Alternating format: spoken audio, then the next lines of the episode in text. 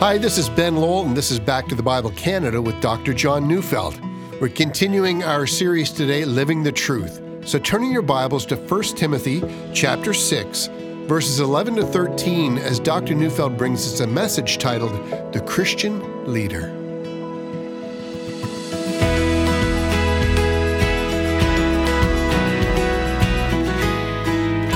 1 Timothy 6 11 to 13 says, But as for you, O man of God, flee these things. Pursue righteousness, godliness, faith, love, steadfastness, gentleness. Fight the good fight of the faith. Take hold of the eternal life to which you are called, and about which you made the good confession in the presence of many witnesses.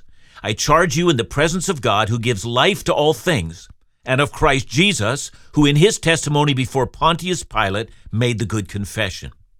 I wonder whether you think of yourself as a leader. You know, most of us are leaders in some area in our lives. Perhaps you're a leader in your church or in your work or in some civic activity, in your home, with your kids. And perhaps you feel good about your leadership, and perhaps you feel uncertain about what's expected of you. But can we define what it means when we talk about leadership?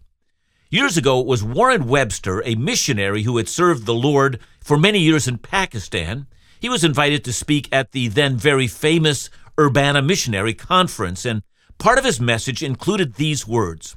He said, If I had my life to do all over again, I would live it to change the lives of people, because you have not changed anything until you've changed the lives of people. See, what Webster gave that day was one of the most basic definitions of leadership. Leadership is not a title or a position, nor even the ability to wield power over people's lives. You might have all of those things, but be a very poor leader. Leadership is influence, influencing people. As Christians, that's one of the most basic job assignments we have. We seek to influence people with the gospel of Jesus. A leader is like the watch you wear or the clock that appears on your computer screen or in your car. It sets the standard. Or it's like your location as it appears on a GPS. It locates you in an objective way so too the character and example and the influence of the leader is the standard or the point of reference for others. The standing of a leader is the standard that others follow. Leaders set the standard in the church, but they also do so in workplaces and families and among friends.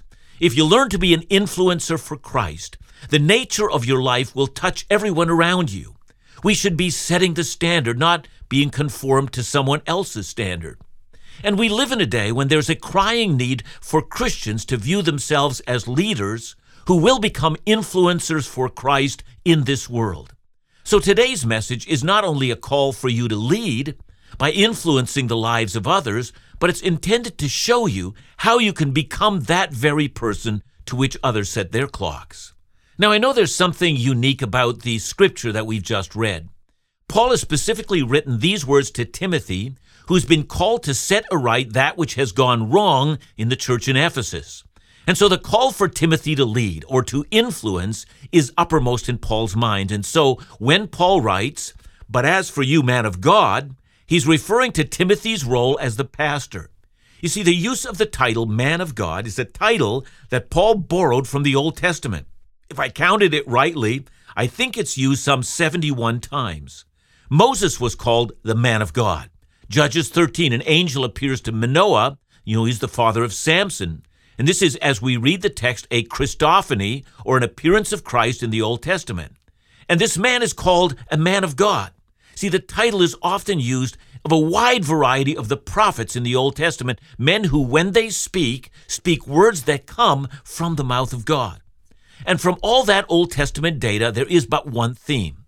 The man of God, when he speaks, is not speaking his own words, but words that come directly from God. And so, using that title, man of God, Paul is signaling Timothy that Timothy's role is not to come up with his own influence, but rather his influence is that of a man who is under orders and who speaks the words of God. And so we might say quite specifically, Paul is instructing pastors in their leadership. But for us who read this letter, we should be able to read Paul's instructions and see what Paul, who's, by the way, being inspired by the Holy Spirit, what Paul thought to be essential if Timothy was to continue to be an influencer in the church in Ephesus. And so, seen from that perspective, it should be easy for us to see what makes for an effective Christian leader. The leadership principles learned in this passage, in which Timothy was to have influence over others, well, those principles should be learned by all of us so that we too will be influencers. Now, what we have in this passage are five commands for Timothy and by extension to all other Christian leaders.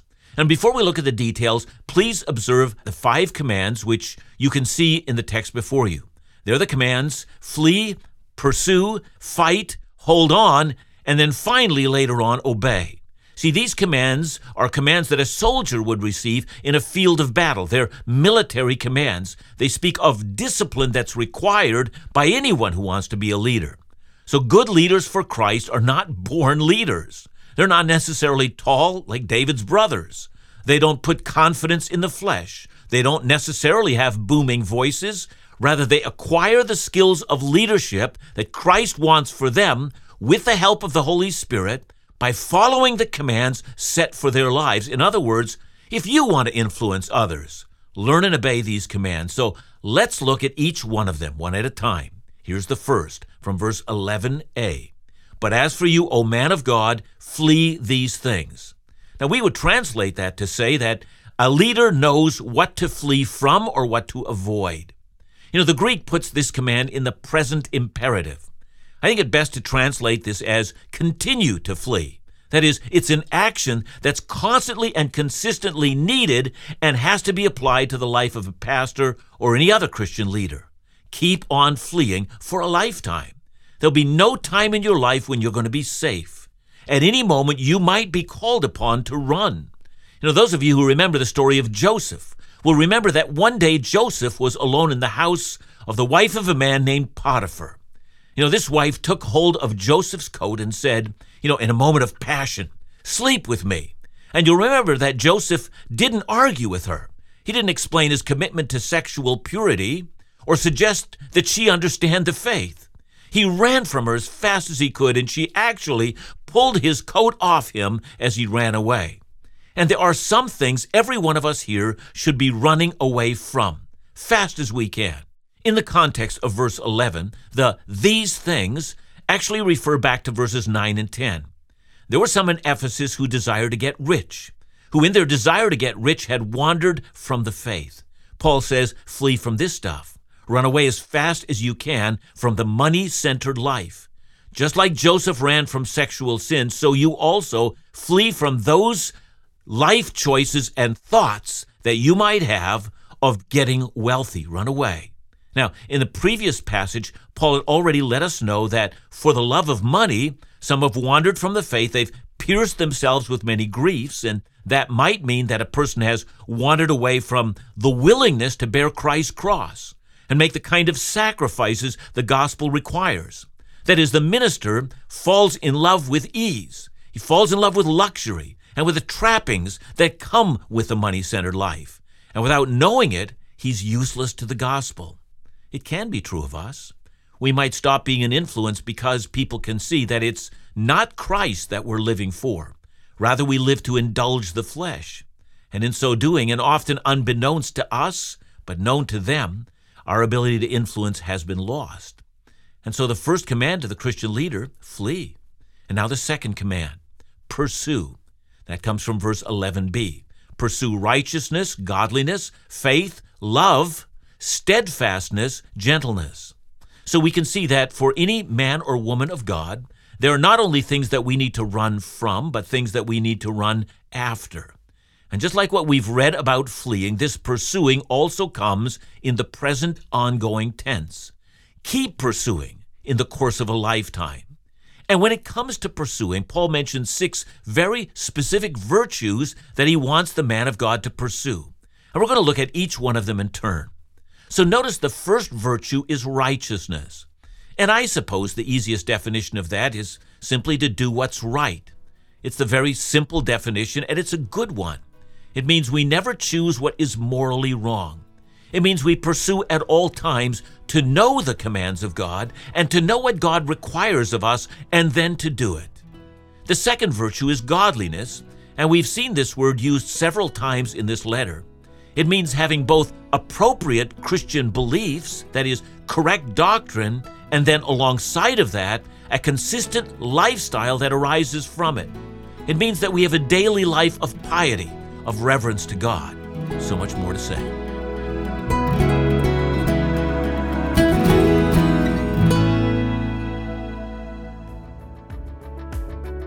Back to the Bible Canada and Dr. John Neufeld focus on the use of expositional teaching of the Bible, a verse by verse, in depth discovery of Scripture, allowing the Word of God to speak for itself, understanding its context, eternal relevance for today, tomorrow, and for the life of every believer.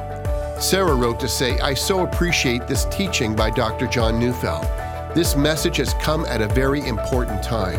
I am grateful for the wisdom and insight. And we're grateful for all of our listeners, but also that God's timing is perfect and that the Word of God taught faithfully speaks directly into the life of every believer. And don't forget this month that Dr. John's newest book, Heaven and Hell, is being made available for free simply for the asking. So call us today to request your copy or to make a ministry gift at 1 800 663 2425 or visit backtothebible.ca.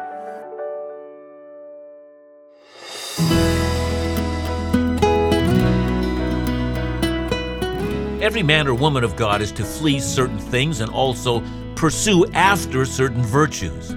Now, we've already mentioned righteousness and godliness. Now, here's the third faith.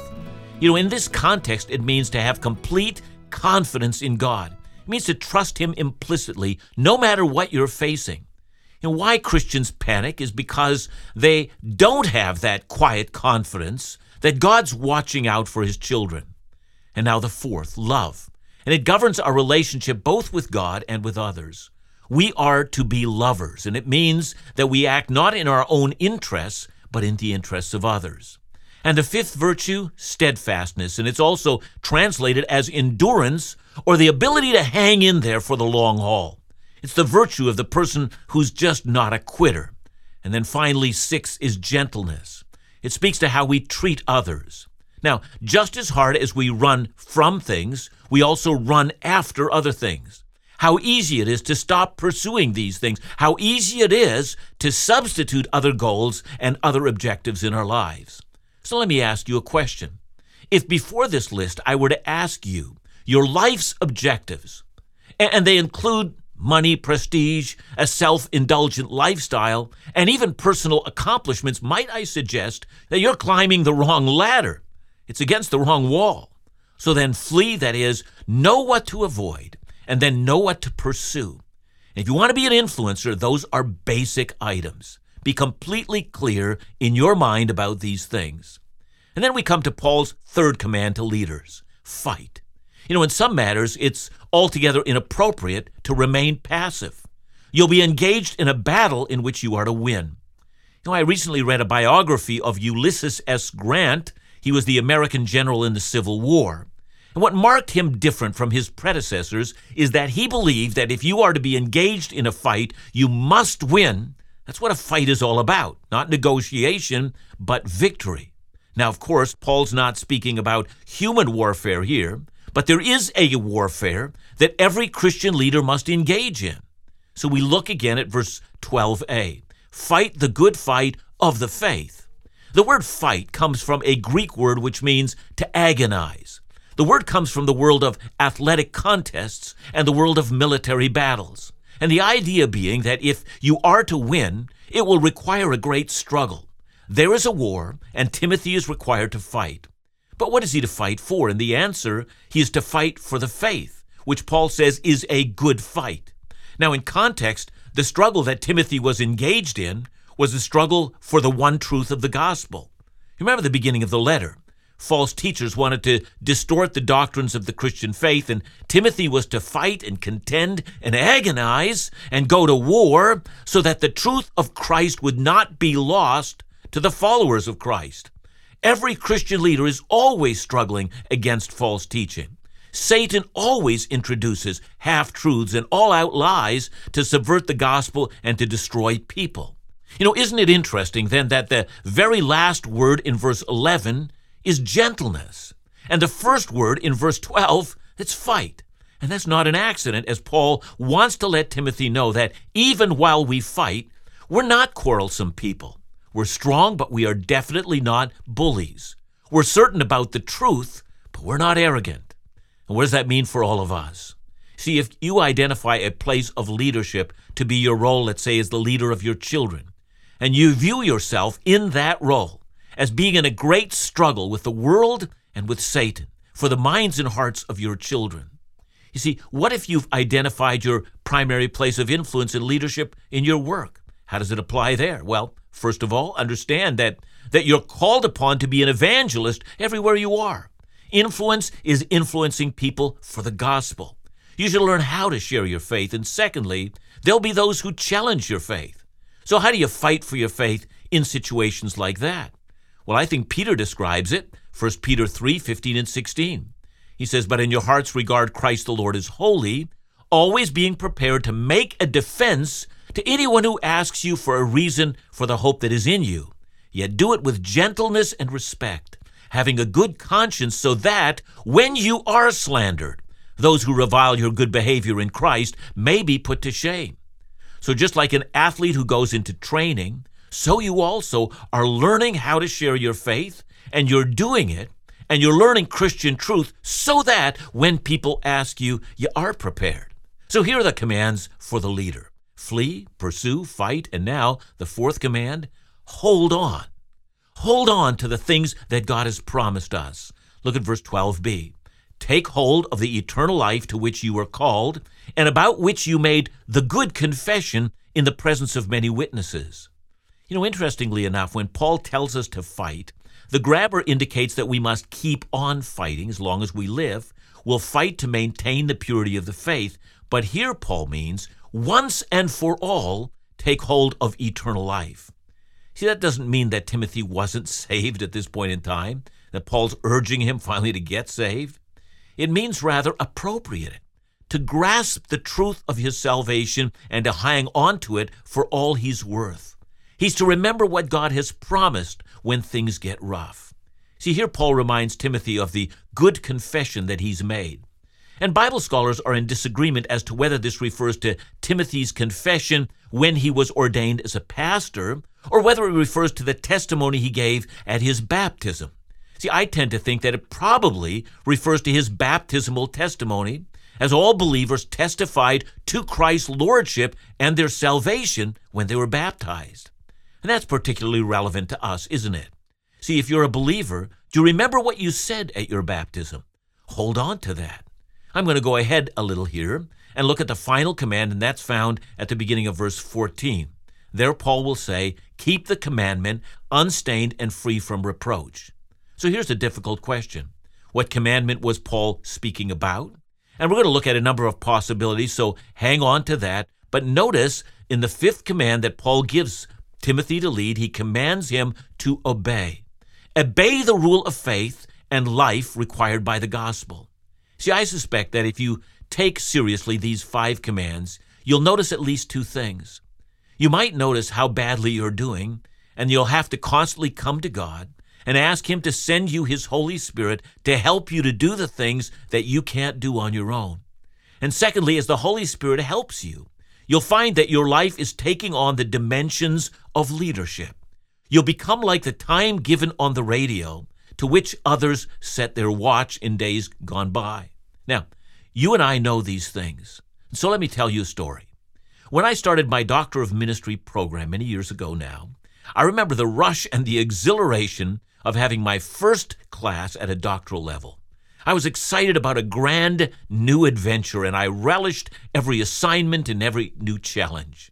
You know, years later, as I was writing my major project, my dissertation, something that was going to take me over 400 pages, I remember telling Kathy, wow, I really wonder why I started this program in the first place. So, what was exciting way back then had now become an endurance test. I wondered why I'd started. A lot of things in life are just like that, aren't they? So easy to start, it's not easy to finish. And there are Christians like that. They get saved and determined to live out those basic five commands, but as time goes by, well, you know, they just get distracted. There was a time when they were careful not to fall into sin, but now They've gotten sloppy and careless. They once pursued righteousness. Now they pursue other stuff. They once fought for the faith. They were active in sharing their faith, but now, well, it's been many years since they've shared their faith with anyone. Maybe they got intimidated. Maybe they just got tired of fighting. Truth be told, every church in North America is filled with apathetic and comfortable believers who've gone AWOL in their faith. Sure, they come to church, but they've gotten sloppy. And if you asked around and you wanted to know who has been influenced by the lives of those people, you'd be hard pressed to come up with any concrete examples. That's a tragedy. See, God's call is for mature Christian leaders to be influencers of others, to be role models of what the life of godliness is all about. And if you're a new believer, look for such a man or woman to influence you. And if you've matured and you've been faithful, be that kind of man or woman for someone else so that a new generation may believe and be found faithful. But above all, never give up. Hold on to the life that Christ has given you.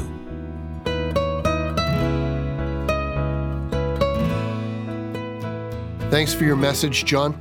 Can I ask you, what are some of the primary reasons new Christians start out with great fervor and then descend into being carnal believers? Well, you know, I mean, I, I, suppose that you know the very negative response that I could give you is to say maybe they're just looking at the rest of us, um, and eh, you know, the, there is a, however, there is a genuine spiritual battle that everyone is involved in, and the enemy of our soul seeks to take away our fervency for Christ and replace it with, you know, a mediocre spirit. Then, of course, the world itself is militating on a regular basis against fervency for Christ. And so there's that as well. Um, and, and, then, of course, we, we just recognize that in our own flesh, I mean, there's this downward tendency that always seems to drag us down. So, you know, we need to be constantly looking to be refilled with the Holy Spirit, but we need the body of Christ as well uh, to encourage us uh, into a greater fervency than we've ever before. And we need to recapture that we have a mission from God, which we must do. So, all of those things. Thanks so much, John. And remember to join us again tomorrow as we continue our series, Living the Truth, right here on Back to the Bible Canada, Bible teaching you can trust.